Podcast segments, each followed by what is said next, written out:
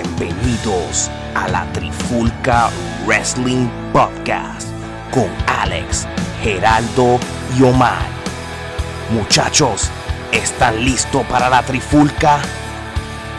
Pues comenzamos en 3, 2, 1. La Trifulca Wrestling Podcast. Oye, oye, oye, bienvenido a un nuevo episodio de la Trifulca Wrestling Podcast. Este Alex Torres, como siempre, y junto a mí está Omar, Geraldo, y otra vez tenemos de invitado a nuestro gran pana Eric. Omar, ¿cómo estamos? ¿Todo bien? Ya tú sabes, estamos súper bien desde Puerto Rico ahí en tensión. no, allá la Trifulca está peor.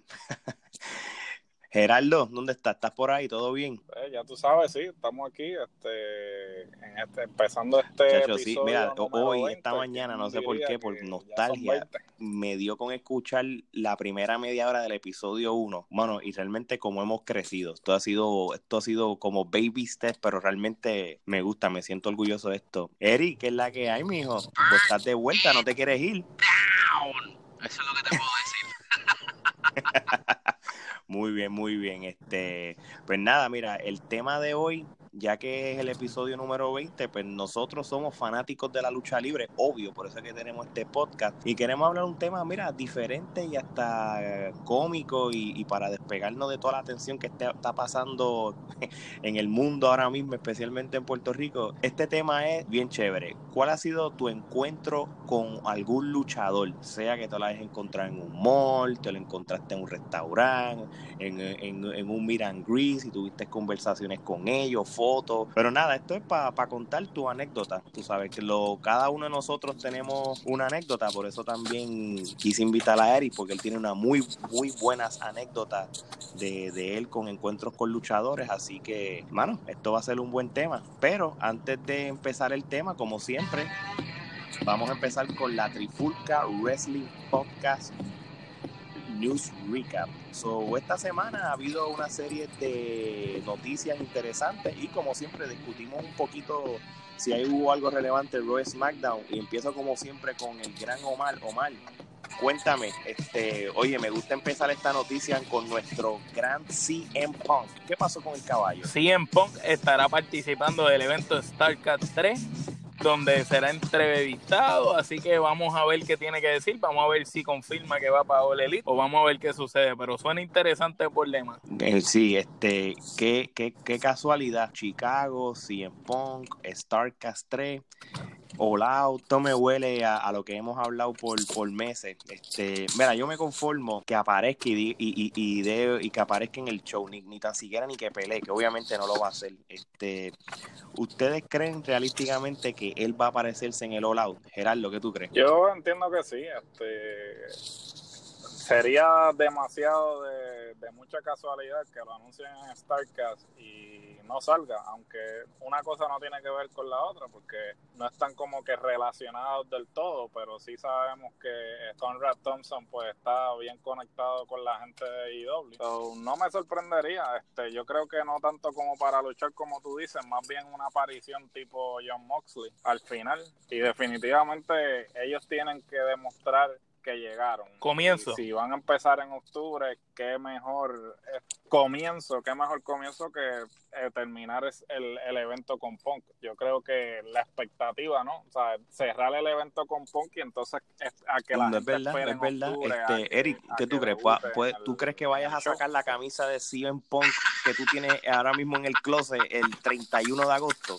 Pues mira, mi hermano, eh, como te dije en el pasado programa, yo era súper fanático de CM Punk, me estoy molesto con él por toda la perra que ha formado, pero dentro del de el disgusto que él tiene contra Triple H o WWE, eh, para él sería una movida excelente el entrar en AEW para los dos bandos, para tanto para CM Punk como para AEW, porque con CM Punk en el roster, ahí sí yo te digo que es, ellos son este, competencia genuina para WWE. Yo, yo, yo creo que el, el, escenario de 100 Pong en ese evento, para irnos este viaje de, de, lo que quisiéramos, para cerrar el show está bien, pero para abrir el show está bien porque ponte a pensar, empieza el show, está el público esperando que pase algo, sea el opening de una primera pelea o algo, pero que si salga la canción de él para él abrir el show, confiaría a la gente por el resto de la noche también.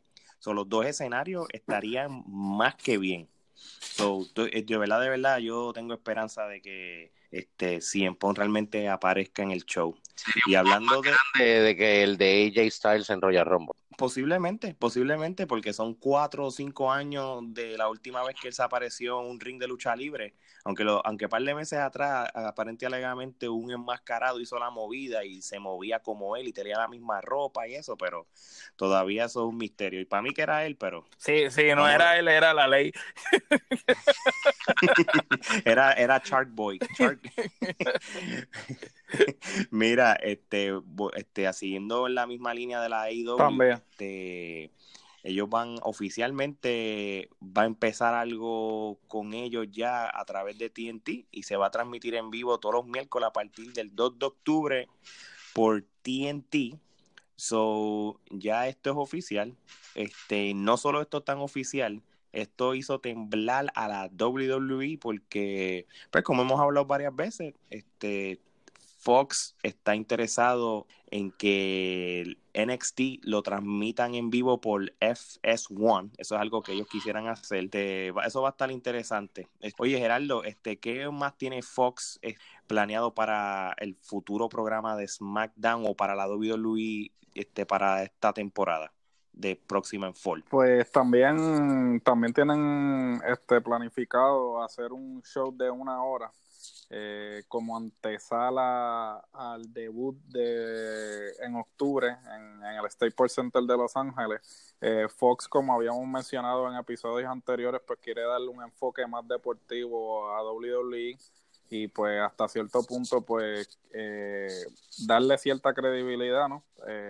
y, y, pues están haciendo todos estos movimientos, tengo entendido que van a hacer unos cambios en la producción, para darle sí porque ellos lo quieren convertir como, como si fuera como un deporte legítimo este como el mismo formato que ellos hicieron con Ultimate Fighting cuando, cuando Fox esté dentro y ellos y también el programa especial del, del de los 25 años ellos quieren también este incluirlo para el posiblemente para la premier del programa en 4 de octubre. Está, está interesante lo que van a hacer. Tú sabes yo creo que yo creo que si son smart qué mejor manera de hacer el, el season premiere de SmackDown con el 25 aniversario. Tendría mucho sentido. Oye, ¿por qué Perdóname, el aniversario 20, ¿Por qué no incluirlos como un deporte legítimo? Todos sabemos que es entretenimiento, pero WWE, este, wrestling en, en general, tiene un fan base más grande que a veces que muchos deportes que están, que están corriendo por ahí. Totalmente de acuerdo. Por eso es que ESPN lo, los menciona también, le hicieron hasta una categoría en los ESPYs y todo, porque pues, pues nada, es un entretenimiento, pero este como es, es, atlético, son atletas, son luchadores, pues por ende, este, pues, obviamente, pues, por eso es que Fox está con la misma línea de, que sea como un deporte. pregunta que les hago, disculpa que te interrumpa. Allá afuera en Estados Unidos también los luchadores tienen que sacar una licencia como aquí en Puerto Rico. Depende del estado. Yo creo Porque acá en Puerto Rico es, es, Depende del para luchar. Lo que pasa es que, por ejemplo, aquí no es tanto el luchador, aquí más el promotor. El promotor, el que vaya a hacer el evento, eh, obviamente WWE no cae en eso, pero por ejemplo, las empresas pequeñas, las indies, los seguros los tienen que sacar una licencia para, para celebrar ese tipo de eventos. Sí, los seguros tienen que cumplir con unos requisitos tanto de paramédico y una serie de requisitos, pero el luchador como tal no se le se, no se le requiere una licencia en todos los estados, porque hay estados que el detalle fue que se peleó, porque en un momento dado todos los estados sí le exigían a los luchadores que tuvieran licencia, pero se peleó que como era un espectáculo deportivo y no un espectáculo de eh, eh, un espectáculo deportivo y no un deporte per se de le dan le dan esa, ese libre albedrío las artes marciales mixtas pues entonces deja, sí, les dejan, les, los dejan pues como que, ok, ustedes son más espectáculos y no... Estén marciales mixtas y eso, sí, tenía, tenía esa duda. Como el, como el boxeo. Pero entonces Fox lo quiere hacer de estilo deporte porque ellos quieren hacer como un, un, pre, un, pre, un, pre, un pre-game show, como decían. Pero como, como hacen a veces los pay-per-views que hacen como un pre, como si fuera un pre-game, que hay un panel de lucha de, de, gente hablando como media hora antes que empiece el show y eso, pues ellos quieren hacer ese mismo formato para la WWE. So, so que me imagino, bienvenido a la WWE. Sí, el kickoff show. Así que van a hacer. ¡Agárrate! ¡Esta noche! Oye, este será el regreso de Hugo Sabinovich. Va a regresar a AEW, ¿eh? No, ya el film. Él es la voz oficial de AEW. ¿En serio? No Sí. sabía ese Sí, detalle.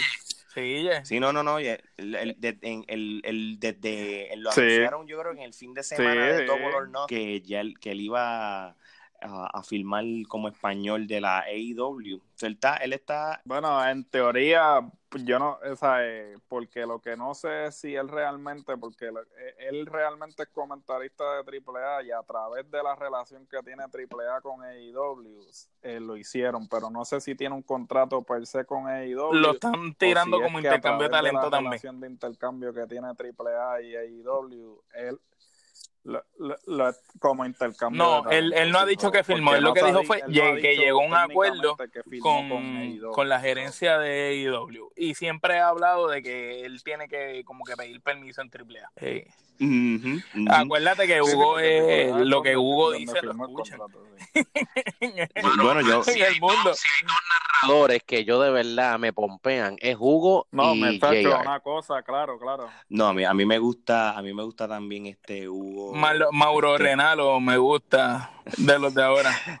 Ah, ¿Cómo es que se llamaba-. ¿Cómo es que se llamaba el de- Me gusta- el de- a- a ¿Cómo mí es que me se gusta el llamaba ruido de los Styles? Es el de, el de ECW. ¡Oh my God! Eh, ah, Joey Styles. ¡Oh my God! ah, Joey, Joey Style, Joey Style es un caballo. Ay, Styles Dios mío. Miren, este, y ahora les pregunto, si FS1 va a transmitir entonces NXT en vivo.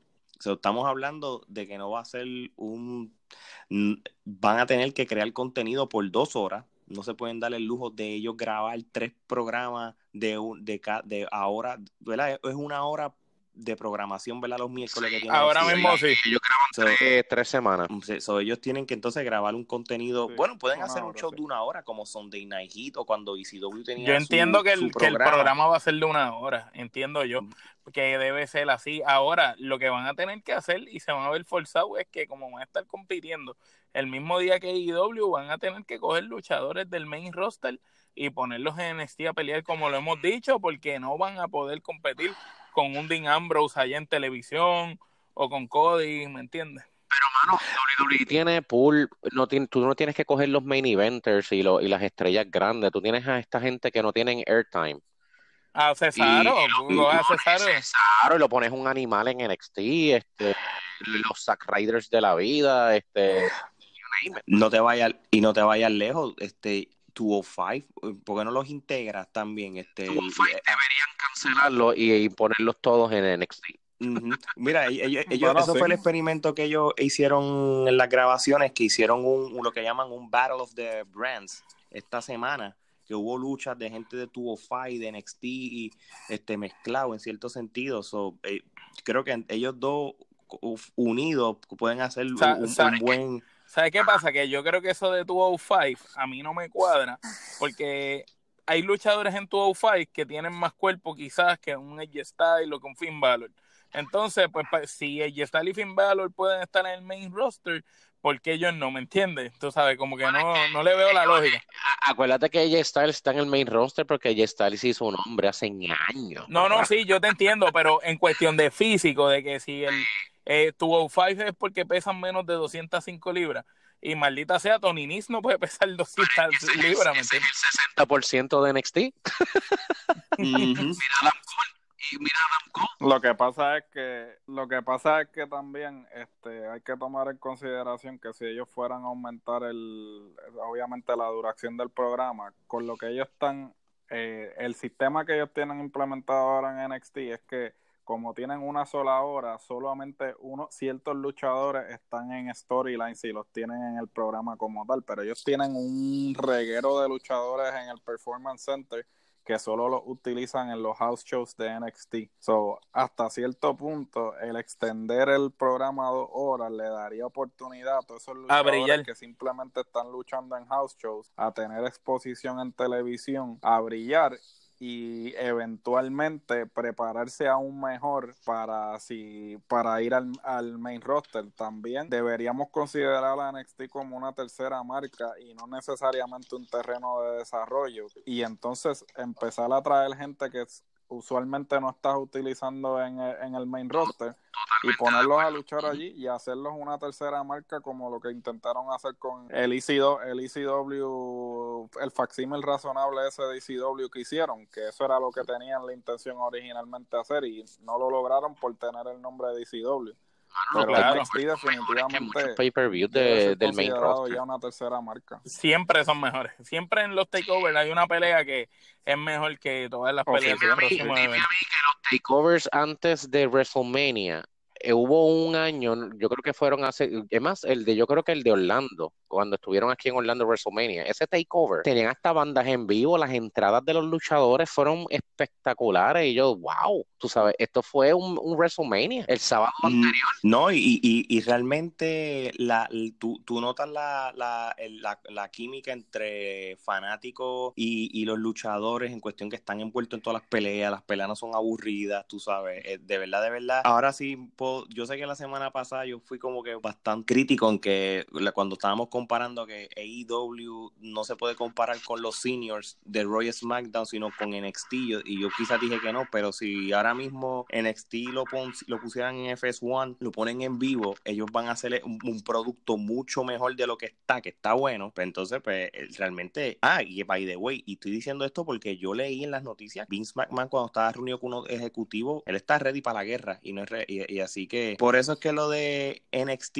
eso no es una casualidad de que lo quieran hacer en vivo. Ellos saben lo que hacen. Ellos estaban esperando que ellos cogieran el día y entonces sucedió. Porque originalmente AEW estaba coqueteando con los con el, los martes. Ellos habían cogerlo de SmackDown, exacto. exacto. Después se retractaron y lo pusieron para miércoles. Entonces ahora WWE quiere hacer esto de los miércoles. Bueno, más Fox supuestamente que Fox, pero es que eso no lo puede hacer Fox así. Bueno, Alex, lo, que hablamos, lo que hablamos el lunes, el Raw Reunion, una de las razones, yo creo que Vince le dio le mandó un mensaje a todo el mundo. Yo tengo el pool de veteranos. Yo tengo un pool de un roster enorme para hacerte un programa, tú sabes, para, para tumbarte. Ahora, lo, que va a depender. Bueno, y, y, los ratings, obviamente, que hablando de lo que están hablando los ratings, el episodio de Raw de este lunes, de, los de los Hall of Famers y esto, atrajo un promedio de más de 3 puntos 0.93 millones de espectadores. O sea que obviamente la, la reunión funcionó. Solo la WWE va a tener que hacer un, montón un montón de estas locas. USA Network, ni USA Network repitió Raw Reunion ah, después que se acabó, lo repitieron. Y, ah. y ayer a las 5 de la tarde lo volvieron a repetir en USA Network. Ah, esa parte yo no la sabía, pero tiene sentido este por, porque ahora mismo pues ellos necesitan los ratings. Este, gente, vamos a hacer una pequeña pausa este, ya mismo regresamos en breve, así que continuamos ahora.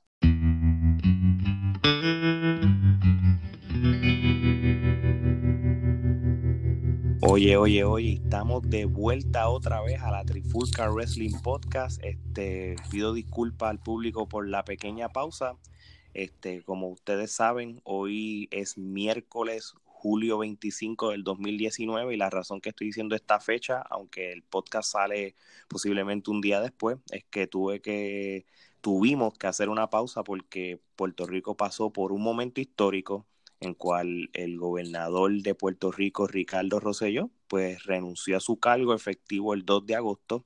So, pues como puertorriqueños que somos, aunque vivamos en la diáspora, como este Gerardo, Eric y yo, y Omar ahora mismo que esté en Puerto Rico, pues fue una responsabilidad como puertorriqueño, pues de escuchar el, mensaje que él dio y nos, y tú sabes, esto es para la historia, así que, bueno, que, que, haya paz en Puerto Rico y que ya el pueblo eche para adelante y que tenga mejor juicio de lo que vayan a hacer de ahora en adelante. Así que, gente, vamos a seguir con la Trifulca Wrestling Podcast y las noticias. So, miren, gente, estaba viendo este video de esta nueva superestrella del, de NXT, eh, Jordan Omokbehin. Este es un muchacho que mide más de siete pies. Oye, y te voy a decir una cosa. Ok, yo sé que no, no, no voy a decir que es un atlético Rob Van Damme de la vida, mano, pero se mueve mejor que par de gigantes que yo he visto en la historia. ¿Ustedes tuvieron la oportunidad de ver imágenes de ese muchacho? Sí, un Este. Sí, sí, yo creo que fue- va a ser un atractivo físico, porque fíjate, se mueve mejor que, que varios que yo he visto. Este, Se no parece sé a Test peleando. y para la altura que tiene, ¿En pues, serio? se mu- sí, sí, sí, búsquenlo, no, no sé cuál, si no, No, sí, el, el tipo se movió bien. Y, y después de después de Yayan González y el bacalao de Grey Cali, cualquier cosa, cualquier Oh, cosa sí. que haga más de dos movidas, cualquier cosa que haga más de dos movidas, ciertamente este, está por encima de eso. Así que, Esperemos que, así que este- eso es bueno, que traigan este, este tipo de luchadores, este, así, que sean atracciones, porque esto, no vendría mal para el rating de, de si lo ponen para una posible eh, programación de, de NXT en FSU, como estábamos diciendo ahorita, so, hay que empezar a reclutar gente que, que llame la atención. En este caso, este muchacho por los siete pies y el atleticismo que tiene para la altura que tiene. Así que, oye, por el otro lado, ustedes saben, la, la empresa Major League Wrestling, ellos van a tener una cartelera, este, posible, ya creo que es este fin de semana, en cual nuestro Sabio Vega, que va, tras que va a formar parte de la cartelera, eh, va a pelear por uno de los títulos contra uno de los luchadores. Este, el evento se llama Never Say Never. Así que, oye, este, todavía él es relevante. No sé, y él, pues, no creo que vaya a hablar el español y esté con el bate, porque allí no lo van a entender cuando diga mi manera o para la calle. Maybe dice, it's my way or the highway. Yo no sé si eso pega, pero No, no, que lo diga, que lo diga en español, que lo diga en español. Uncle que- Sabio. So, mira, Topa, eh, eh, va a estar activo en, en esa, en esa cartelera. Este, Y el merenguero va a ser A lo mejor le grite tecato a alguien oh, sí, sí, y sí. le tire pastillas, tecato. Y con Diablo. el- con el Morones, bate- con. No me oyen, morones. Sobrinito. Sobrinitos aquí. de- el tío, El tío sabio. So, si hay alguna ma- de verdad, de verdad, si hay una manera de yo ver si hay un streaming o algo en, en vivo, eso me llamaría mucho la atención verlo. O si ya el otro día está en YouTube algo, realmente lo quiero ver. Yo como fanático de, de Sabio Vega, que siempre he sido, y no es vacilón, siempre he sido fanático de él en- en- desde que él era el TNT. Este, cuando era el Sultán, no, ese no, ese no. Como Pero- TNT era un duro. Pero como TNT, como Sabio Vega. Su mejor momento fue cuando fue Juan. Este, él Ah, tuvo- que era TNT con careta. Sí, Juan este, fue uno de los personajes más significativos de la historia. Mm, Sí, la ni me acuerdo ya. Bueno, imagínate si fue Oye, él fue, él fue el million, o sea, él fue el million dollar champion. Él, él le ganó a Stone. Cold, le ganó a Ah, eh, Stone eh, Cold. Él le ganó a Stone Cold. Eh, eh, o sea, Eric, eh, Eric se acuerda, ¿viste? O sea, fue significativo. O sea, estás tratando de, de menospreciar. Bueno, pues entonces él hizo historia, porque ha habido yo creo que cuatro campeones, cuatro million dollar champion, million dollar man, Virgil, Sabio Vega y Steve Austin, ¿verdad que sí? Y él le ganó a uno de y él le ganó uno de ellos, ¿viste?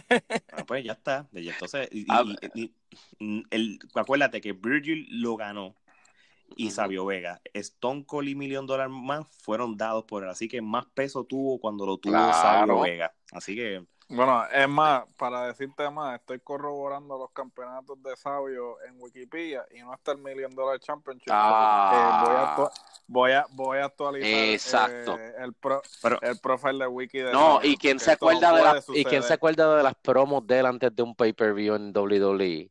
Él empezaba en inglés y terminaba en español. Cuando se agitaba Sí. tenía que hacerlo en español. Sí, se tenía que hacerlo así. Sacaba el boricua pasear. olvidaba. You want pay-per-view? Se lo- You want a pay-per-view? Estás en un pay-per-view. Eh. Se le olvidaba, se le olvidaba. Exacto.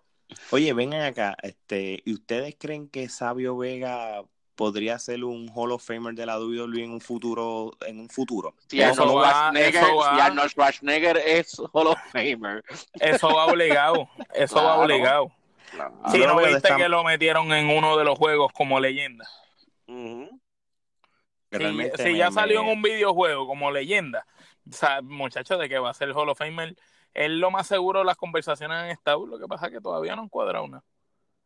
Mire, vamos a Pues ser me- sinceros. Si los que nombraron este año. ¿quién, quién- ¿A quién nombraron este año? Creo que.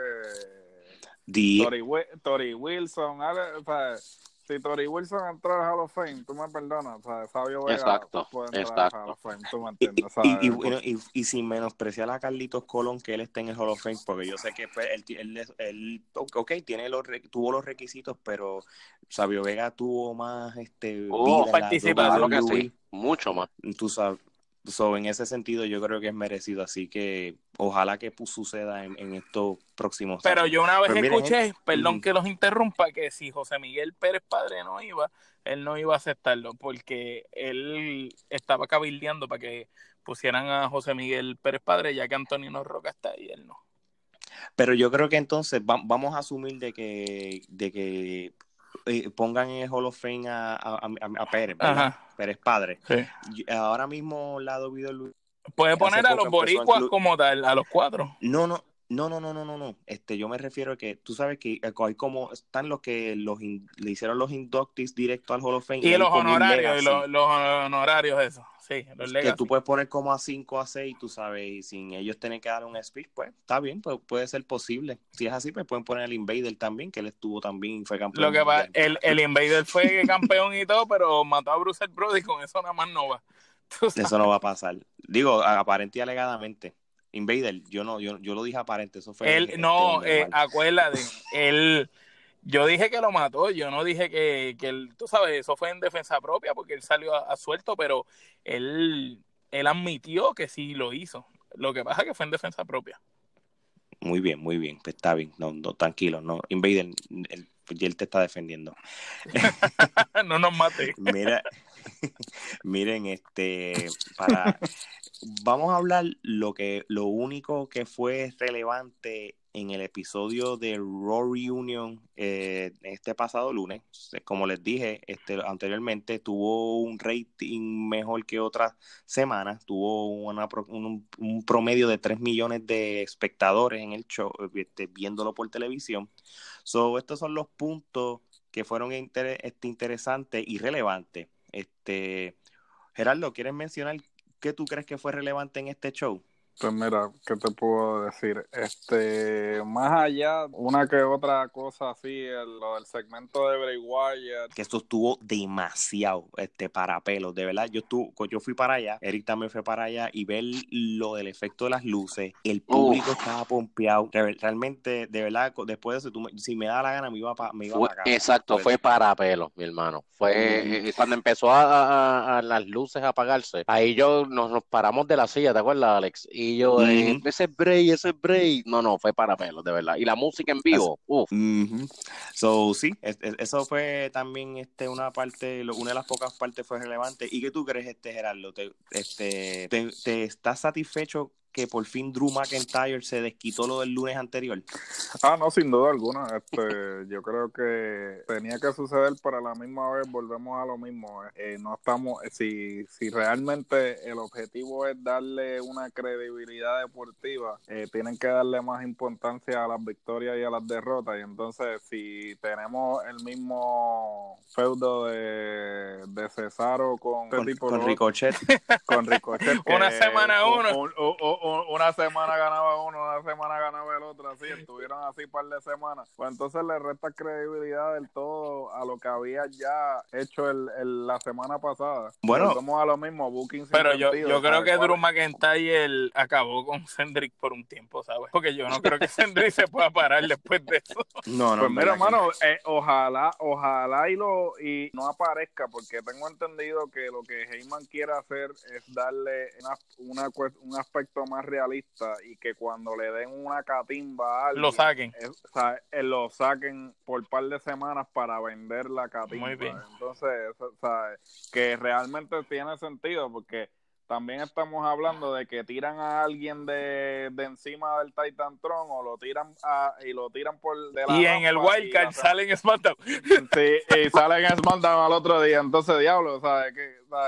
Eh, el hombre goma no, no le pasó nada. so, Sí, el booking sin sentido todavía Oh. está en, en su apogeo. Oye, pero todavía. ah, después de haber visto las peleas de Hardy contra Undertaker. Yo no sé si se acuerdan de esa riña. Sí, que Hardy claro, no le ganó ni claro, una claro. a- al American Badass, porque para eso él era el American Badass. Eh, Sí, me acuerdo, sí. este, mano, eh, que a lo último, yo creo que la ul- de las últimas peleas que ellos tuvieron, Undertaker le alzó la mano a Hardy, como que en respeto. Sí, como que, el ladder match el que ladder- tuvieron, Exacto. el ladder match que, que tuvo en Exacto. Roque, él lo, leva- Es- él lo levantó eso- del piso y lo alzó eso brazo. catapultó a Hardy al main event picture. Eh, eh, yo creo que Ah, no, claro, Y yo sí. creo que con Cedric Alexander están tratando de hacer lo mismo, como que eh, Pero- tú no le vas a ganar legal, o sea, como que una pelea completa, tú no le vas a ganar a Drew McIntyre, pero le vas a dar un luchón. ¿Tú Le va, entiendes? le- le va a hacer la vida difícil. Exacto, le vas a hacer la vida imposible. Sí, pero eh, obviamente entiendo tu punto, pero anterior a- al feudo con Undertaker, el resumen de sus históricos TLC matches le da mucho Claro, más no, no, no, Sí, claro, ahí- claro. Pero, se- pero ahí ese, yo- iba a comentario. Ujú. sí. So, yo creo que más que todo, maybe Cedric Ale- Alexander lo que puede hacer es que por el momento se olvide de Drew McIntyre, lo empiecen que empiece piense, a que piense en Zack Ryder primero. Exacto, no, que, empie- que empiece desde allá abajo, que empiece este con con Como Sa- Joe Salud. Yo creo que con lejos, Brooklyn lejos de ser un proyecto de He-Man, yo creo que esto es un proyecto todavía de Vince, mano, porque yo creo que lo que están haciendo con Cedric es lo que están lo que hicieron con Ali, con Mustafa Ali. Bueno, Ya que Mustafa sí, Ali se lesionó. Sí, no, ese hombre se lesiona Porque cada rato. eh, eh, eh, Kofi Kingston tiene el campeonato porque Mustafa Ali se lesionó. No, de eso estamos de acuerdo. De hecho, y lo debe de perder ya. Ya que hablaste de él, lo debe de perder. Mm, espere- esperemos que sí. Si Eso hablamos de eso, para- si hablamos de eso, Randy Orton lo enterró. Sí, sí, de- Bien. si, si fu- si fuera de verdad, vamos a hablar claro por un segundo. ¿En dónde rayo en- eh, eh, realmente tú puedes comprar que Randy Orton va a perder con, con él, con Kofi? No, ¿Dó- es que dónde- Randy Orton le dijo, yo no he tenido que eh, fingir un acento jamaiquino.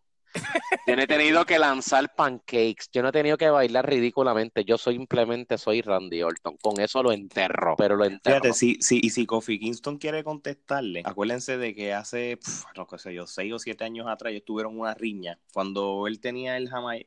Bueno, él, él empezó con acento jamaiquino, después dejó el acento jamaiquino, pero siguió con la canción y, y el medio gimmick. Él le ganó a Randy Orton. Yo me acuerdo que... Sí, que- pero que eso, es- eso de esas peleas de favores. Randy le Exacto, ganó yo lo 14 sé. peleas y él le ganó una.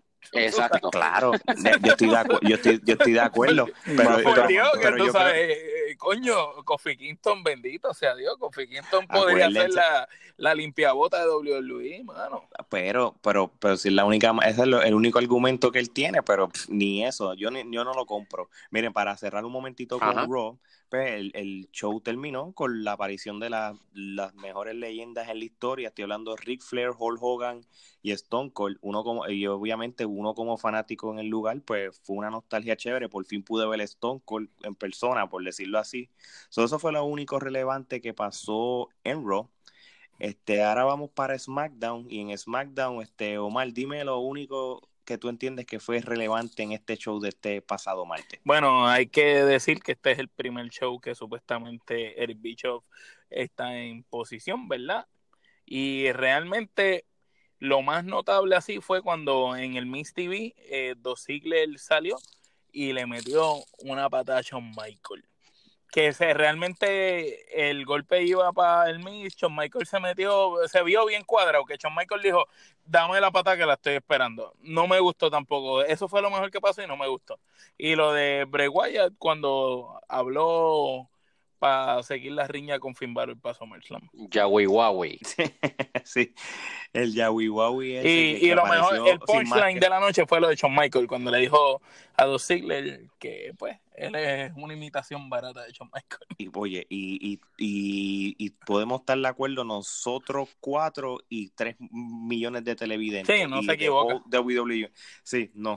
Así que, este, sí, con Oh, esto. ahora- pero obviamente- oh, antes de cerrar eso, ¿qué ustedes piensan de, de eso? O sea, que Shawn Michaels haga un segmento con Dolph Ziggler de esa magnitud. O sea, es- Dolph Ziggler no está para que lo suban ahora, porque Dolph Ziggler está subiendo gente, él como tal. Entonces, A mí me- a mí me da asco Ziggler- ¿por qué lo hace? Dolph Ziggler, to- Dolph Ziggler toda su carrera este, ha subido a otro. Definitivamente él nunca ha tenido un push ah, que uno diga, ah, ok, van a correr con él. Él es de, de esos luchadores así.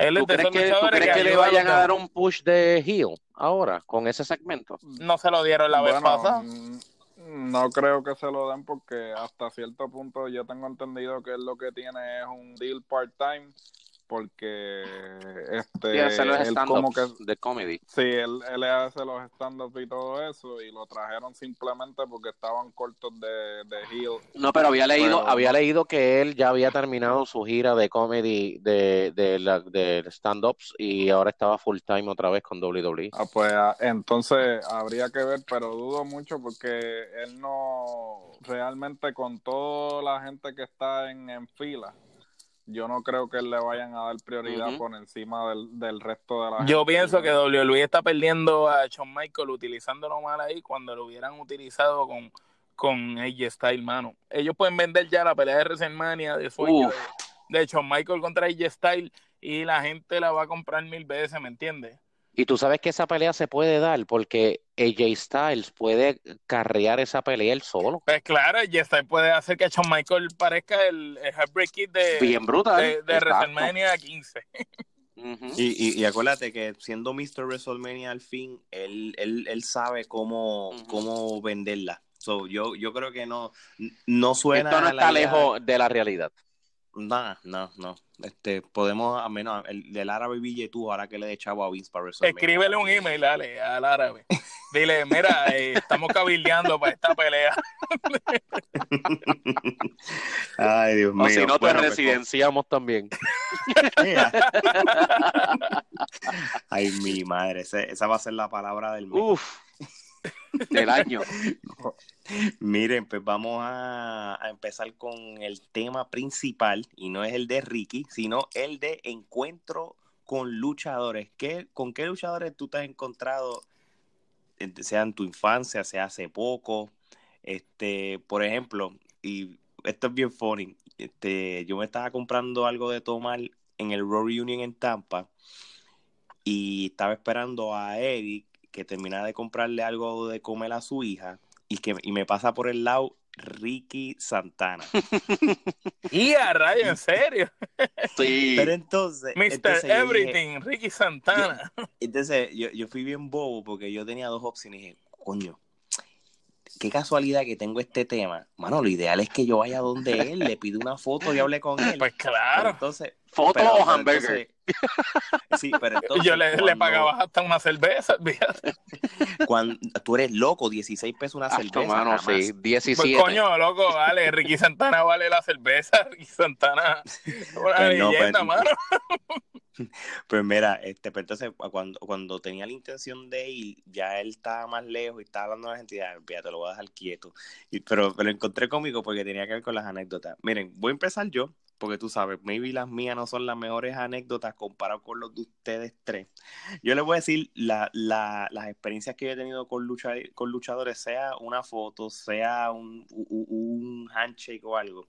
Miren, este, yo me encontré, para el 2008, yo estaba, yo ya vivía aquí en la Florida, y entonces yo, este, fui a, fui a Puerto Rico a visitar, y en ese vuelo de Orlando a San Juan, este, se sentó al lado mío uno de los luchadores conocidos en Puerto Rico, que ahora mismo está en la IWA de la Florida, este, el Rico Suave. Este, lo curioso de esto es que Mr. Hardcore. Mr. Hardcore. Lo que no hablé con él como tal en el vuelo, sin- sino lo hablé con él una vez nos bajamos y cuando íbamos de camino a buscar las maletas y me acercó donde él, mira, este, me puedo tomar una foto, hasta mi esposa que no sabía quién era, se tomó una foto con él y, y empezamos a hablar, fíjate, aunque no que hablé con un rato y él estaba envuelto en la en el TNA pero no, él no estaba luchando, él estaba en TNA, pues yo creo que como Libretista como o algo. no sé si era libretista o como para los talentos. So, realmente él estaba trabajando backstage. So, aunque tú no lo creas, él, Él es uno, él- él es bueno en el micrófono, siempre fue bueno y el trabajo de él aquí en Puerto Rico era ayudar a, a hacer que lucieran bien los demás. So, y, y, yo creo que eh, para ese tiempo ya Willy Urbina estaba envuelto en lo de TNA en el broadcasting español, so yo creo que él tuvo que haber sido responsable en traerlo. Pero sí, mano, tuve ese, ese encuentro con él.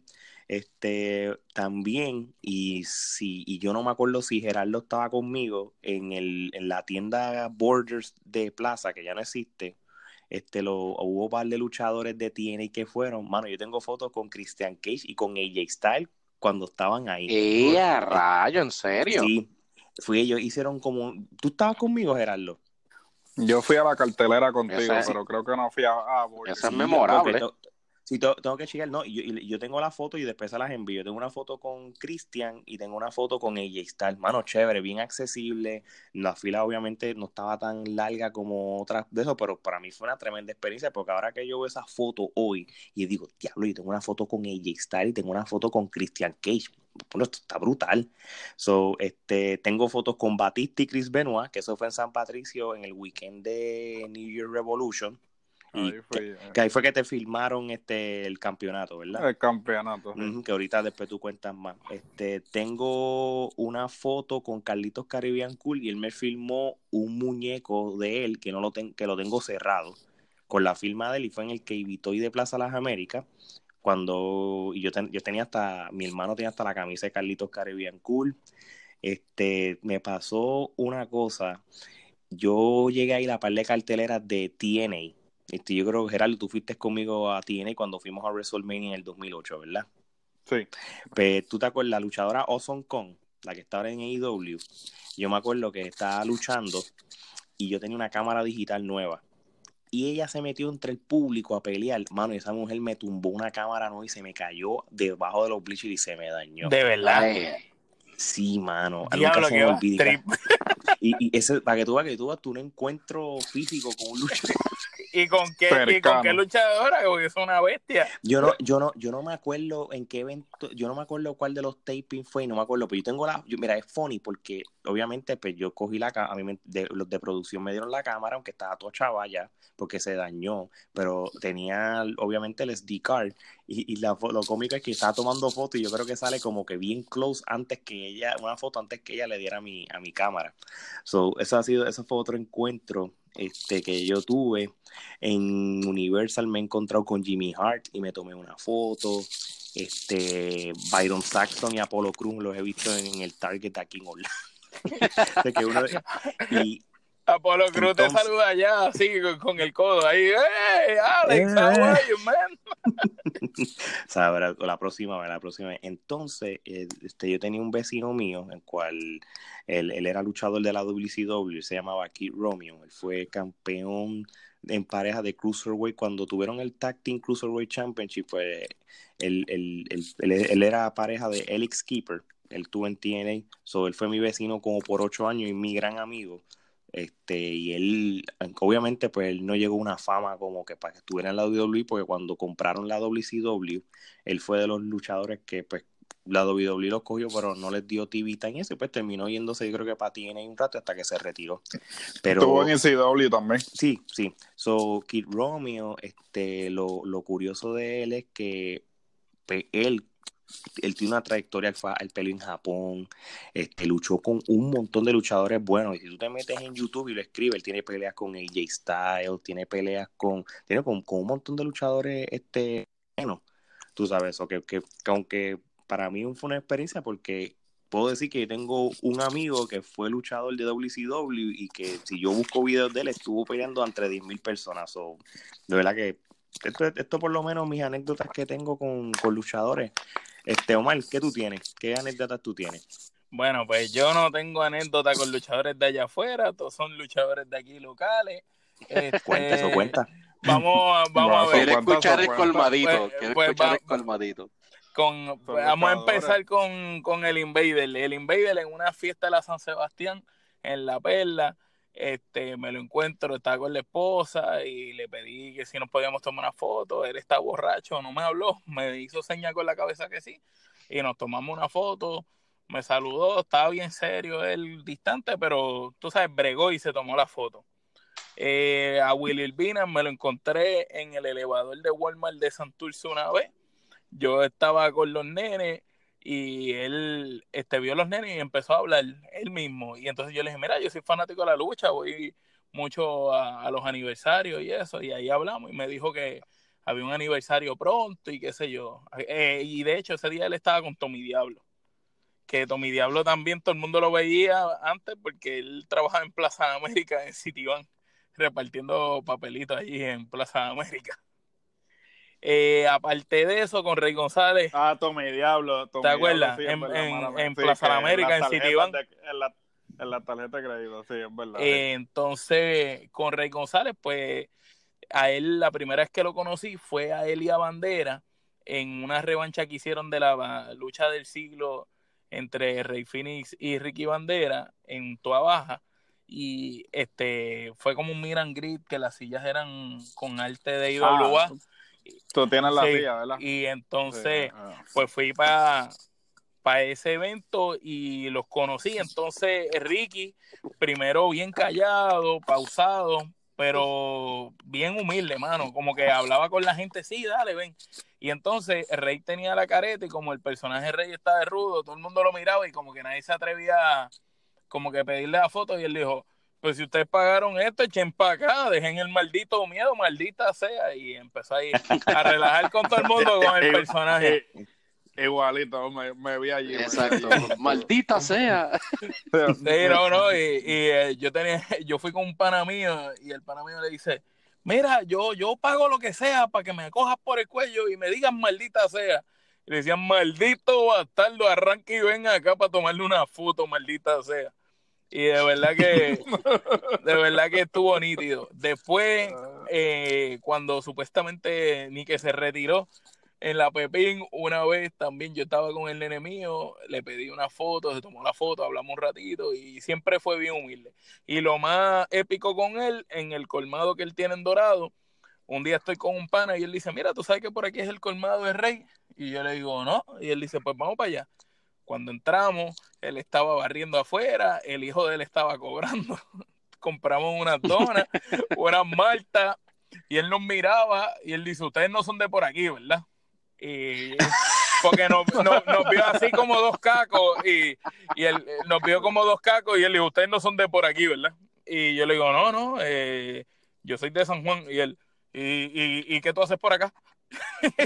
Diablo, yo estuviera cagado. No, no, el pana mío estaba como, diablo, este hombre está agitado. Y yo le digo, no, no, lo que pasa es que nosotros, ahí yo empecé a hablar con él, le digo, nosotros somos fanáticos de la lucha libre y yo llevo siguiendo tu carrera desde que escupiste a Carlitos Colón en la finca y al Invader y a toda esa gente. Y entonces ahí él me dice, ah, ah, y te gusta mucho la lucha libre y empezamos a hablar. Y yo vengo y en una le pregunto, le digo, oye, ahora que el hijo tuyo está peleando, ¿por qué tú no le ayudas para que mejoren el micrófono? Porque tú eres uno de los mejores micrófonos, a mi entender, uno de los mejores dos micrófonos de Puerto Rico de todos los tiempos. Porque tú no le ayudas a que, a que se pula más. Y él dice, no, lo que pasa es que es que el idioma, el nene vivió muchos años en Estados Unidos y su, su primer idioma es el inglés. Y yo le dije, pues que hablen inglés, mano, porque es que así en español no, tú sabes, como que no cuaja con el público. Y él dice, lo que pasa es que yo tampoco quiero que él se deje llevar por mí, tú sabes, que quiero que él haga su propio camino, porque a mí nadie me ayudó cuando yo empecé. Y empezó a hablar de eso, pero parece que la conversación sirvió porque poco tiempo después, viendo la superestrella de lucha libre, el hijo estaba hablando inglés y haciendo las promos en inglés.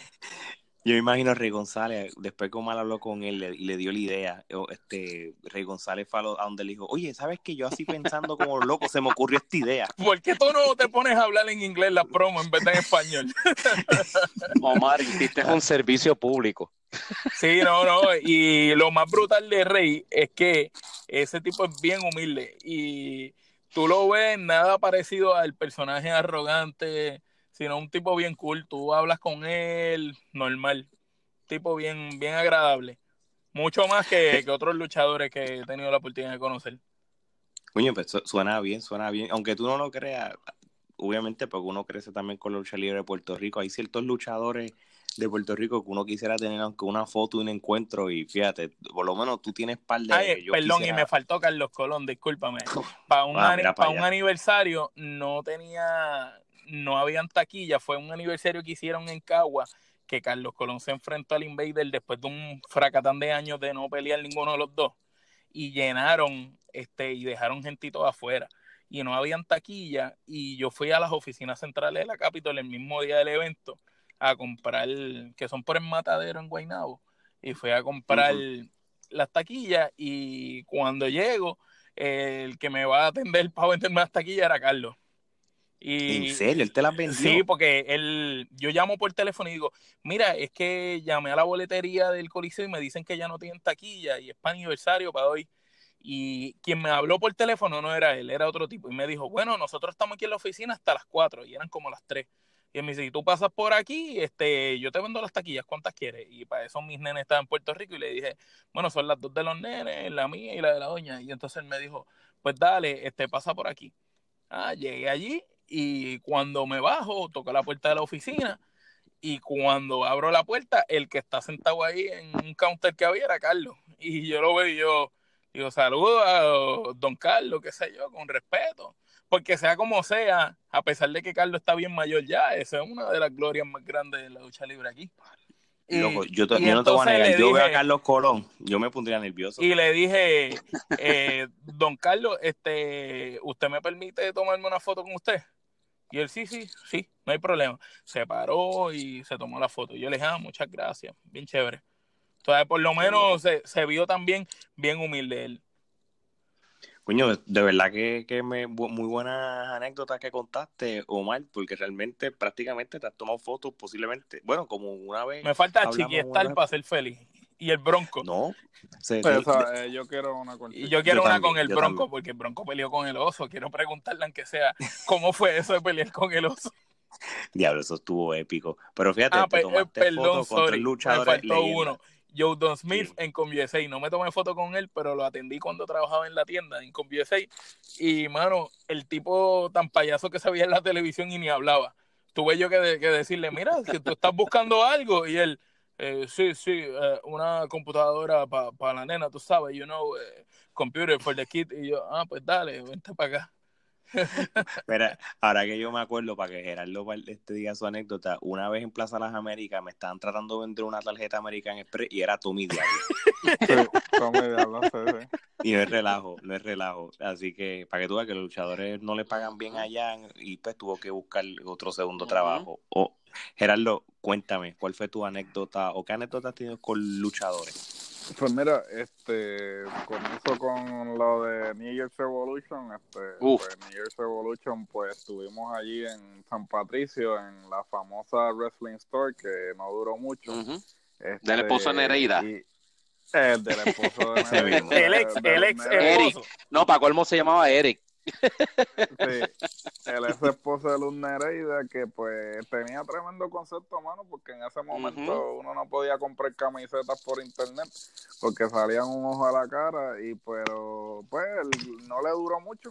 Y entonces pues él trajo a Batista y a Chris Benoit.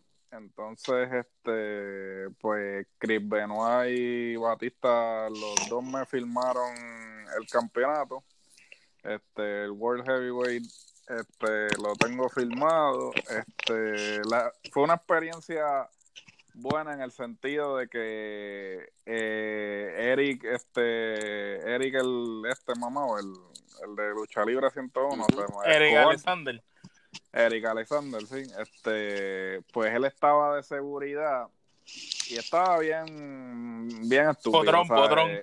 Sí, estaba Potrón como que, y entonces de repente eh, me eh, vinieron estos dos, estos dos nenes chiquitos y él como que no los dejó y vino Chris Benoit que en paz descanse y, co y cogió a los dos nenes, los abrazó y se los pegó y le dijo al papá, toma la foto. Diablo, verdad, me se me ha olvidado eso. Y, y a mí eso eh, nunca se me va a olvidar porque dije, coño, tremendo gesto siendo ellos los luchadores, las estrellas, para que tú veas que muchas veces no son ellos los que tienen el problema. Es la seguridad que no se lo permite. Es la seguridad que se pone estúpida. Y eso, pues mira, este, nunca se me olvida porque fue tremendo gesto. Y Batista, fíjate, este, pues eh, se, eh, se, veía bien, este, accesible. Accesible. Buena gente, buena gente. Y, y, y, y, te voy a interrumpir un momentito aquí porque te voy a contar una anécdota de que yo leí cuando Batista, mentira, no que leí, que nos contó día, porque nosotros íbamos mucho a esa tienda. ¿Te acuerdas? Cuando íbamos con José Miguel, este, nuestro gran amigo, que, que, en paz descanse, que, ese es uno de mis hermanitos, este, José Miguel era de la casa, loco, José Miguel compraba todo. Pues una de las veces que llevamos a José Miguel para allá, este, estábamos hablando pues con Eric y él nos contó de que, que Batista fue una, era una persona super nice. Tú sabes lo, eh, lo, lo, único que él pidió de request mientras estuviera en Puerto Rico, que él quería conocer a Tito Trinidad y que tenía un autógrafo con él. Lo que yo tengo entendido, lo que me acuerdo es que yo no creo que él haya visto a Tito Trinidad, pero pudieron conseguir una foto con la firma de Tito Trinidad, para que tú veas que, que obviamente ese era para Tito Trinidad, es una leyenda del boxeo. Es una gloria mundial. So, nunca se me olvida esa conversación que tuvimos con Eric. Este, no me acuerdo quién estábamos conmigo, pero me acuerdo que él contó eso. Así que era para, darle ese dato. Era lo disculpa, sigue. No, no, sí, este, sí, y tengo entendido que también no, eh, él nos contó también que pues él siempre le, le, agradeció mucho a Eric porque cuando él estuvo lesionado, pues este, Eric lo trajo este, cuando él estuvo lesionado, que Batista todavía no, no había entrado en Evolution ni nada, lo habían subido al main roster, pero entonces se lesionó y entonces pues él, él dice que él siempre le agradeció a Eric que mientras él estuvo lesionado y no tenía exposición, este, lo trajo y pues le dio como que ese, ese espacio. Este, y entonces para continuar, eh, la otra anécdota que tengo, una vez me encontré a Víctor el Bodyguard en que en paz descanse también en el Kmart de San Patricio este fue curioso porque pues este no tenía bondo él, él se le veían las cicatrices en la frente pero creo que cuando salía en televisión le ponían como polvo maja le ponían bondo este, le ponían algo adentro estaban sí, le, ponían, sí, le ponían algo o sea como que lo empañetaban para que no se le notara tan. Y yo me acuerdo que yo lo vi además de que tenía una cara de poco amigo. Te sorprendió, tú este, decías, necesito regalarle Crosco 8500. Sí, sí, obligado. Usted, o sea, eh, la herida de la frente estaba a otro nivel. Yo dije, diablo, la verdad que este tipo hace un trabajo heavy para que se vea eh, relativamente bien en la televisión. y me la, y me la acerqué y le dije, ah, este, mira, y, fíjate, no me tomé fotos porque pues eso fue hace tiempo, son los teléfonos todavía no tenían cámara ni nada, imagínate. Pero pues, era humilde, lo viste humilde. Sí, no, era humilde, sí, lo saludé, ah, mira, este Víctor, yo, este, yo soy fanático de la lucha libre, ah, saludos, papá, papá, este, y eh, fue así, entonces, la otra anécdota, cuando NXT este, vino en un house show para acá, para Seattle, este, yo estaba, yo llegué temprano, y estaba así afuera del, del establecimiento, o esperando, eh, y de repente sale Ruby Rose y Asuka este, entrando por la parte de atrás del edificio.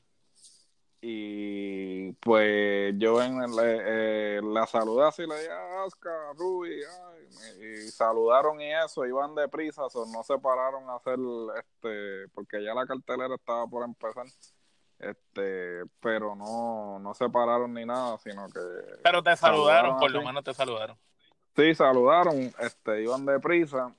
Y entonces, por último, eh, que fue así como que, que es la anécdota más significativa, porque pues Pablo Márquez, que conocen, eh, luchó en la IWA, fue uno de los primeros luchadores que IWA tuvo. Y en la Capitol, el campeón eh, light heavyweight en la Capitol también estuvo luchando. Este, eh, una de las cosas que me enteré que, que, no sabía, él también luchó en ECW y llegó a luchar en WWE también con el grupo de Tiger Ali Sin tenía un faction y él era uno de los de los que era parte del faction de Tiger Ali Sin. Eh, y entonces pues como lo conocí, este pues yo trabajaba en un video de, alquiler de películas allí en el viejo San Juan. Y pues un día él entró al video a hacer una membresía y pues obviamente lo estoy mirando y este no, eh, no quería decirle nada, pero yo sabía que era él. Pero entonces, para hacer la membresía, pues me dio la identificación. Y confirmaste, ahí confirmaste. Y, eh, sí, y ahí confirmé. Y entonces, cuando me da la identificación, que yo le estoy haciendo la membresía, le digo, oye, este, tú eres eh, Pablo Márquez, el luchador. Me dice, sí, sí. Y entonces empezamos a hablar y desde ese momento pues da la casualidad que él, estaba trabajando en el Sheraton en ese momento y como establecimos una amistad en, base a eso eh, nosotros también pues eh, grabábamos grabábamos la lucha libre este y la poníamos allí en el video y entonces pues él nos dijo ah mira este Sí, como en ese momento yo creo que era que él no tenía este cable o algo, pues nos decía, mira, cuando eh, me, me graban la lucha y para verla y eso, y como ya nosotros la grabamos, pues él venía a buscarla o a verla allí mismo en el video. Y nada, y hablamos un montón este de lucha, este, él me contó un montón de, de cosas que, y fue súper interesante, ¿no? Porque son cosas que uno no desconoce, porque pues son cosas tras bastidores, ¿no? Sí, no, no, claro. Y entonces, pues nada, actualmente este, volví a, conectarme con él porque tengo entendido que tiene una escuela de lucha libre en la Florida. Sí, eh, le hicieron una entrevista en Contralona y dijo eso. Sí, ah, de verdad. Training Facility, sí, este, y al parecer le va muy bien porque unas, unas cuantas personas han ido a estrenar allí, este, está este Caitlyn, la, este, la de WWE para, para el May Young Classic. Entrenó, el May Young Classic entrenó allí, este, Rob Van Damme creo que estuvo allí los otros días, Mick Foley fue hace poco. So, hay unos cuantos luchadores que están yendo allí o, a visitar o a dar charlas o, a entrenar allí. So, eh, me alegra mucho ver que le está yendo súper bien. Este, yo le dije, le dije sobre el programa, no sé si ha tenido oportunidad de escucharlo, pero saludo a Pablo. Y a ver si un día vean, lo tenemos como invitado. Pues eh, vamos a ver, espero que este podamos tenerlo como invitado para que pues, dé otra otra perspectiva de, como de luchador, ¿no? y, pues ahora pasamos con Eric, que pues sin más preámbulo, ¿no? Que este, Eric es el que nos va a contar este la anécdota con, con Naki. Bueno, yo tengo varias anécdotas, pero son eh, insignificantes es una épica nada más. Pero en mis comienzos, eh, yo trabajé en Santurce, eh, después que me gradué de North Carolina, volví a Puerto Rico, trabajé en Santurce y yo trabajaba al lado de las oficinas de Capitol. Lo que yo, ah, yo veía a Carlitos Colón casi todos los días mi hora de almuerzo, saliendo de la oficina. Nunca, ¿Comiendo viste? Nunca, nunca paré, nunca paré a, hablar con él o a, decirle una foto o algo así. No, o yo nunca fui fanático de Carlos Colón, yo siempre era de lo, del Invader y de los supermédicos y todo eso. Este, pero lo que me impresionó de esa época fue no tan solo ver a Carlos Colón, lo que me impresionó fue que en una ocasión, cuando eh, salgo a almorzar, veo saliendo de esas oficinas una guagua negra, una Expedition, y cuando veo el cristal era Vince McMahon dentro de la, de la guagua. Y yo me quedé, y yo me quedé como que, ¿qué hace Vince aquí en las oficinas de la Capitol, tú sabes. Y ahí yo empecé con el compadre mío, que en ese entonces eh, él y yo éramos de los únicos así fanáticos de la lucha libre. Y él, no te puedo creer, y yo, loco, sí, para eso no teníamos celulares con fotos, con cámara. So yo, loco, vi a Vince saliendo de la oficina de Carlos Colón. y eso siempre se me ha quedado. Por otra, esa fue esa, este, Edge, eh, para New Year's Revolution, Edge lo vi en Burger King de Rexville, Bayamón. Tan malo le pagaban. Oh,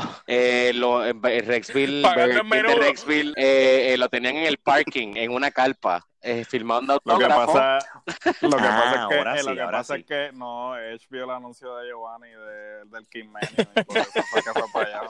No, pero Edge estaba allí firmando autógrafo. Este, yo fui con mi camisa de Triple H porque yo soy un- siempre he sido un fanático brutal de Triple H.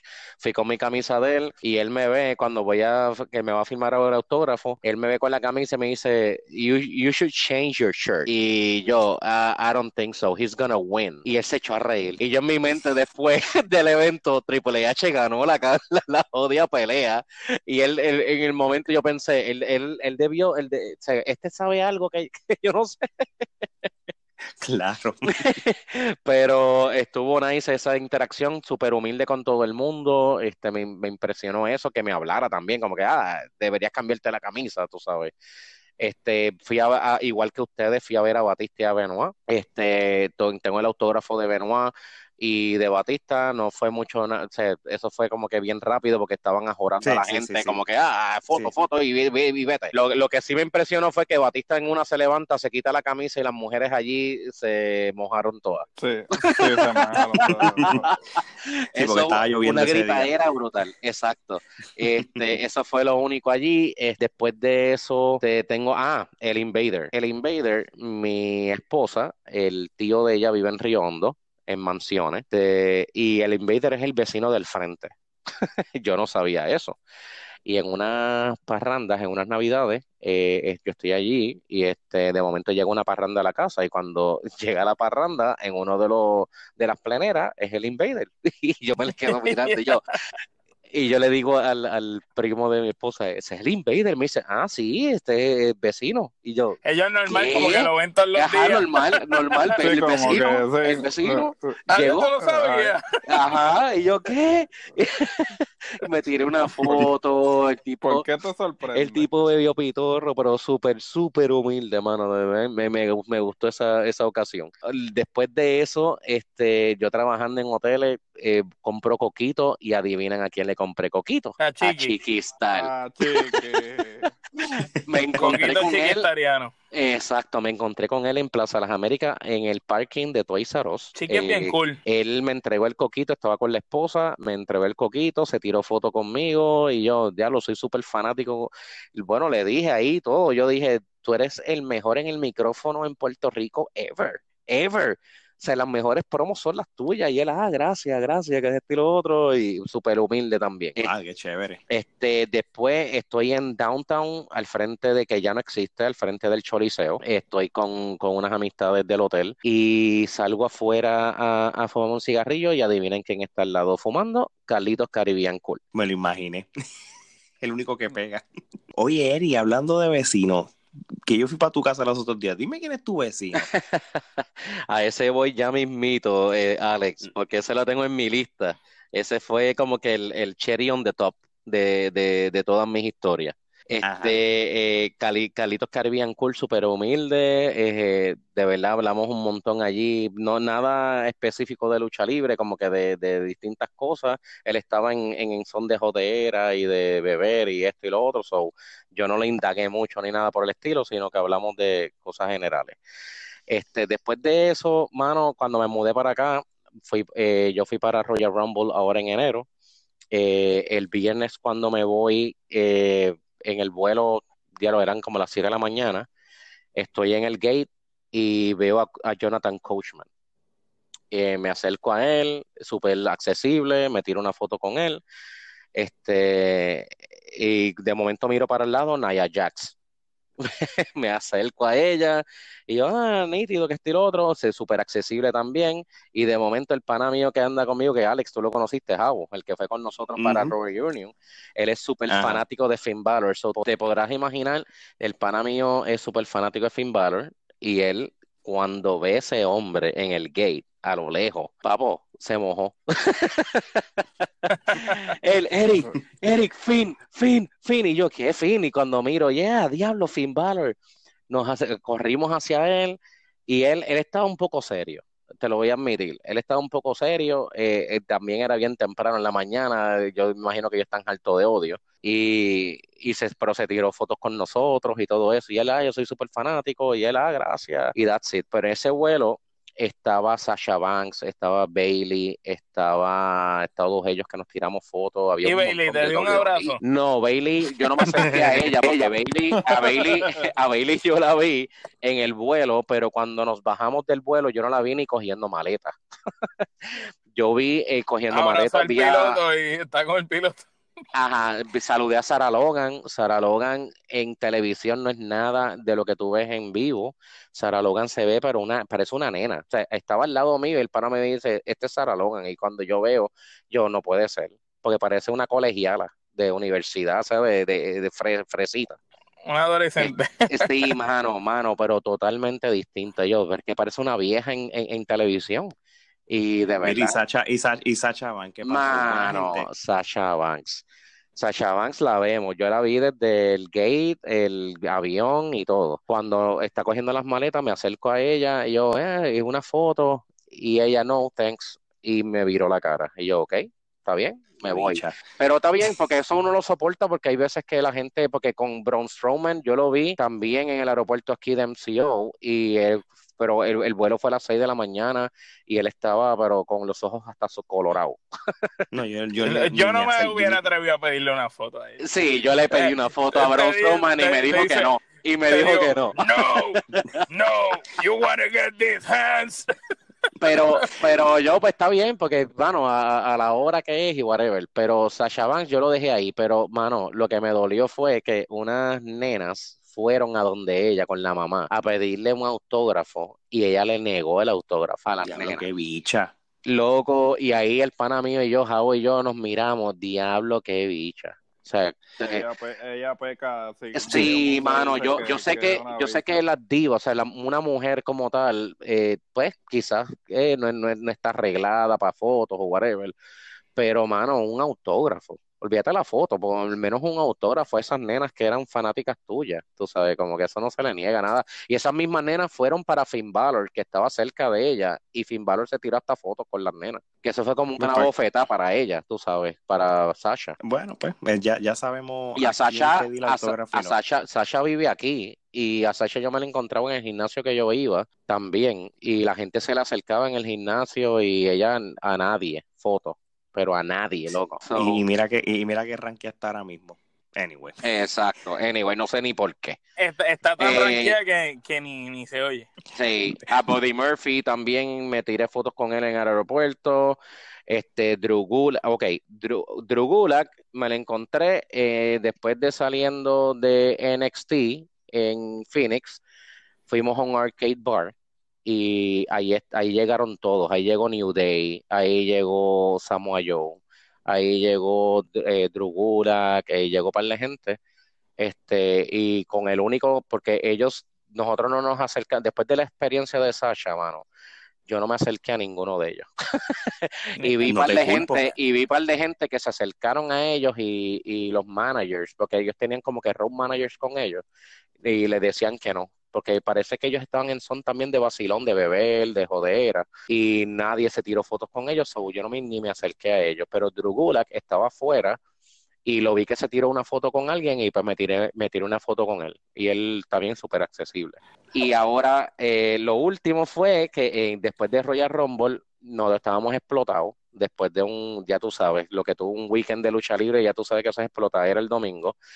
Eh, salimos de allí al mismo arcade bar que quedaba cerca del estadio y eh, nosotros fuimos arrastrando los pies, los amistades de nosotros, como que vamos, esta es la última noche, y llegamos allá.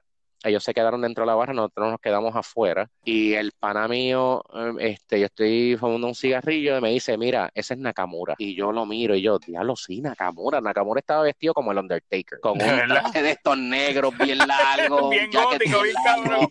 bien gótico, con un sombrero negro. Estaba bien Eh, Undertaker. eh, Y era él- imposible no notar que era No, Nakamura. no, no, no, era imposible y él es bien alto, él es bien alto. Entonces, eh, él estaba con No Way José. Imagínate esa mezcla. Ah, el do, con el dominicano. Ajá, él estaba con No Way José. Entonces, No Way José entra y el pana mío me dice, Eric, chequeate a ver si se tira una foto con nosotros. Entonces yo me acerco, yo, para el carajo, ¿qué me puede decir que no? Y me acerco a él. Y entonces, en la misma posición donde estaba Drew Gulak en, en la noche anterior. Y yo me acerco a él y yo, ah, este, can I take a picture with you? Y él me mira, me mira el cigarrillo y me dice, if I can take one of those. Y yo, ¿qué? Y Toma sí, toda la y caja, yo, cabrón. saqué la cajetilla, toma, toma los todos. si. Entonces ahí el bouncer nos dice, no, no, no pueden fumar aquí, qué sé yo. Y yo, mira, yo estoy aquí con el pana mío en el área que sí se podía fumar y entonces él, él va conmigo y el pana mío me ve caminando con Nakamura hacia él. Y él se me queda mirando como que, cabrón, ¿qué hiciste? No, Y yo, por un cigarro. Traje a Nakamura. Y ahí, olvídate, él se quedó hablando con nosotros hora y media. Mira, él nos contó, eh, le hablamos de, eh, de dónde son, de Puerto Rico. Ya, yo me paso en Puerto Rico, en Rincón. Él es un surfer, pero un surfer eh, loco. O sea, él, él- él y Calixto son, eh, son mejores amigos y se pasan surfeando aquí en Florida, se pasan yendo a Puerto Rico, a Rincón, este, en todos lados. Eh, él sabe español, él habla español porque él, él peleó en AAA este, en un tiempo en México. Este, ¿qué más nos dijo? Nos dijo, le hablamos de New Japan y él como que sí, me decía, no, le hablé claro, yo dije, mira, la pelea de ustedes de AJ, tú, tú y AJ Styles en New Japan fue A otro nivel. Ajá. Y entonces Que te la veo en WrestleMania y ¿qué pasó? Y él dice, lo que pasa es que en New Japan nosotros no tenemos restricciones. Acá nosotros Claro. tenemos restricciones. Tiempo y todo medido. Exacto, tiempo medido. eh, hay algunas, hay- él me dice, hay algunas, al- hay algunos eh, llaves que, que él hace eh, de movimientos en el ring que él no puede hacer en WWE. Se nota, Entonces, es verdad. Eh, y yo- nosotros le dijimos, pero ¿por qué, por qué entonces tú te limitas tanto a, a, a WWE? Este, y él dice, lo primero que nos dijo fue fuck AEW, te lo juro, fuck AEW. Y nosotros, ok, nosotros no te preguntamos eso. Y él dice, lo que pasa es que yo he logrado todo en mi vida en New Japan. Yo hice todo lo que yo quise hacer en mi vida en New Japan, en mi carrera, todo. I'm making money now. Sí. O sea que Cuadrando caja, cuadrando caja a como Jeff. Nakamura, exacto, a Nakamura en estos momentos me dice, yo envío dinero a mi familia en Japan. Nos, eh, yo ahora mismo no, o sea, yo, yo, yo acepto mi rol porque yo estoy cuadrando caja, exacto, como ustedes dicen. Él está haciendo dinero, eh. Sí, Nakamura eh, está haciendo eso mismo fue lo que, lo que dijo Style, que ellos ya están probados en el mundo entero y Samoa Joe está en las mismas. No le importa si lo ponen a perder, a hacer lo que sea, lo que le importa es cuadrar caja porque ya ellos están probados en el mundo, todo el mundo sabe quién Por es. eso yo, yo veo las críticas de la gente que, ah, que Nakamura, que debe estar cansado de porque no le ponen a esto, lo otro. Y yo, mano, Nakamura, por lo que él me dijo, a él no le importa. Nakamura está haciendo un billete aunque no sal, aunque salga en un pre-show, él hace billete. Hace billetes, mercancía también. Exacto. O sea, sea, eh, hasta cierto punto, mira, este, a veces los luchadores uno dice, ah, que si te tienen de Jover, que si esto, pero ellos a veces lo que quieren es hacer el billete y ya, y como que ride, ride into the sunset, como dice, como que me quedo aquí lo que me queda de, de carrera, hago el billete y me retiro y ya. No, y, y si hablamos de Nakamura y AJ Styles, y vamos a también incluir a Samoa Joe, ellos no creo que le queden tantos años en la lucha libre. So. Ellos son veteranos Claro. para, que- para los ojos de los fanáticos que saben que han peleado durante, durante más de 10, 15 años los tres. So, tiene sentido que ellos quieren cuadrar cajas, tú sabes. Y, eso, y, y AJ Styles es la victoria Un- y él mismo lo dice. Un, un de- quedan dos o tres años. un Ahora, que NBA está player que hace cuadrar caja también cuando está en, en su, o sea, en, en lo- en las postrimeras de su carrera, ¿verdad? Eh, cuadrar caja. Ahora, lo que está brutal es como, por ejemplo, J Style cuadrando caja ha seguido sobresaliendo y cada vez sigue demostrando porque es el mejor Ujú. luchador de esta generación. Lo que pasa es que a verdad, Nakamura, a Nakamura le limita el idioma, porque a pesar de que él nos habló eh, mejor inglés de lo que él habla en WWE, porque de verdad él nos habló eh, hasta en sea, lo español. entendían, lo podías entender. Sí, sí, lo podía entender mucho más de lo que le entiende en WWE. Pero, este, mano, súper humilde, le hablé también de, le dije, mira, mi esposa no va a creer que yo estoy jangueando contigo, le tiré un video a mi esposa, que perdí el tiempo haciéndolo, porque mi esposa el otro día, cuando lo vio, me dice, ay, qué nítido que conseguiste a alguien que se parece a Nakamura. Y yo, ¿qué? ¡Puñetas en Nakamura! Ese- escéptica, escéptica. Sí, mano. Este, le preguntamos de, le preguntamos de, ah, le, le dije, mira, Triple H es uno de mis, de mis luchadores favoritos de of all time, ¿cómo es él? Y él, ah, mano, Triple H es súper cool, este, él eh, escucha ideas de la gente, él se envuelve con, con, con nosotros. Eh, lamentablemente, Triple H sigue so- bajo el- la sombra de Vince. Y es un letdown, porque en NXT, ese es, es él, él- él tiene todo el poder. Me dice, NXT, si, NXT, si tú has visto, NXT es de él. Eh, todo lo que pasa en NXT es por, eh, rundown por Triple H, pero el, el, el main roster es de Vince. Tú sabes, el Raw y SmackDown es de Vince y los pay-per-views. Sí, sí, y, y eso es evidente y eso es lo que hemos hablado aquí, que, que por eso es que la calidad de NXT es- sigue siendo mejor que la de los seniors, por eso mismo que tú estás diciendo, porque pues una vez esperemos que un día Triple H coja las riendas de Vince, este, pues yo creo que vamos a ver un cambio bastante drástico. Y Oye, a- Eri, y para hacer, y, ajá, cuéntame. Y ahora voy para algo bien heavy. Una de las cosas que él nos dijo, yo le pregunté, ¿y qué opinaste de la pelea de eh, ah, Asuka? ¿Vives allá en Japón, cerca de ti o algo? ¿Usted se conoce? Me dice, sí, ella vive en otro, en otra área, pero nosotros hem- hemos, somos bien amigos y, y nos conocemos de muchos años. Eh, inclusive cuando ella peleó ahora, yo fui atrás bastidores a hablar con ella, ella estaba bien molesta. Porque este, eh, eh, es que pues Becky no pelea bien. Y, y- nosotros, ¿de verdad? Sí, eh, Becky, eh, ella, ella tiene muchos problemas backstage con, con muchos, muchas eh, peleadoras, ¿sabes? Luchadoras, porque ella no está en los spots cuando debe estar en los spots, ella ha lastimado luchadoras, ella como que no pelea bien. Y Asuka estaba molesta después del Royal Rumble de la pelea de ellas porque ella no, Becky no le dio una buena, muy buena pelea. Entonces ese es el Y- problema que ellos tienen ahora con el push que tiene Becky cuando ella en, en el ring no es un, un buen performer. No, ok, no, ok, sí que este que y eso, aunque tú no lo creas, yo lo leí una vez porque cuando surgió lo del accidente que hubo, una de las velas, bueno, las dos velas pelean malísimas, pero una de ellas fue que la que le dio una pata como de más a una, ¿a ¿quién fue? A, a, Morgan, ¿quién fue? No me acuerdo quién fue. Pues ellos estaban, habían mencionado de que Becky Lynch tiene esa reputación. Ahora prácticamente ni lo mencionan porque ella es la cara, una de las caras de la WWE, pero para que tú veas que los luchadores se tiran fango entre ellos mismos y, y si no están satisfechos, Ujú. pues lo van a decir. Oye, voy a eh, cerrar, y que voy a cerrar ahora este episodio, pero antes yo creo que tú me menciones quién es tu vecino. Zack Ryder. ¡Wow, wow, wow! Wow, wow, wow. Ah, coño. A buscar las Hay que ir a visitarte entonces. fui a buscar las cartas y de momento Zack Ryder está ahí buscando las cartas. Y yo, este es Zack Ryder.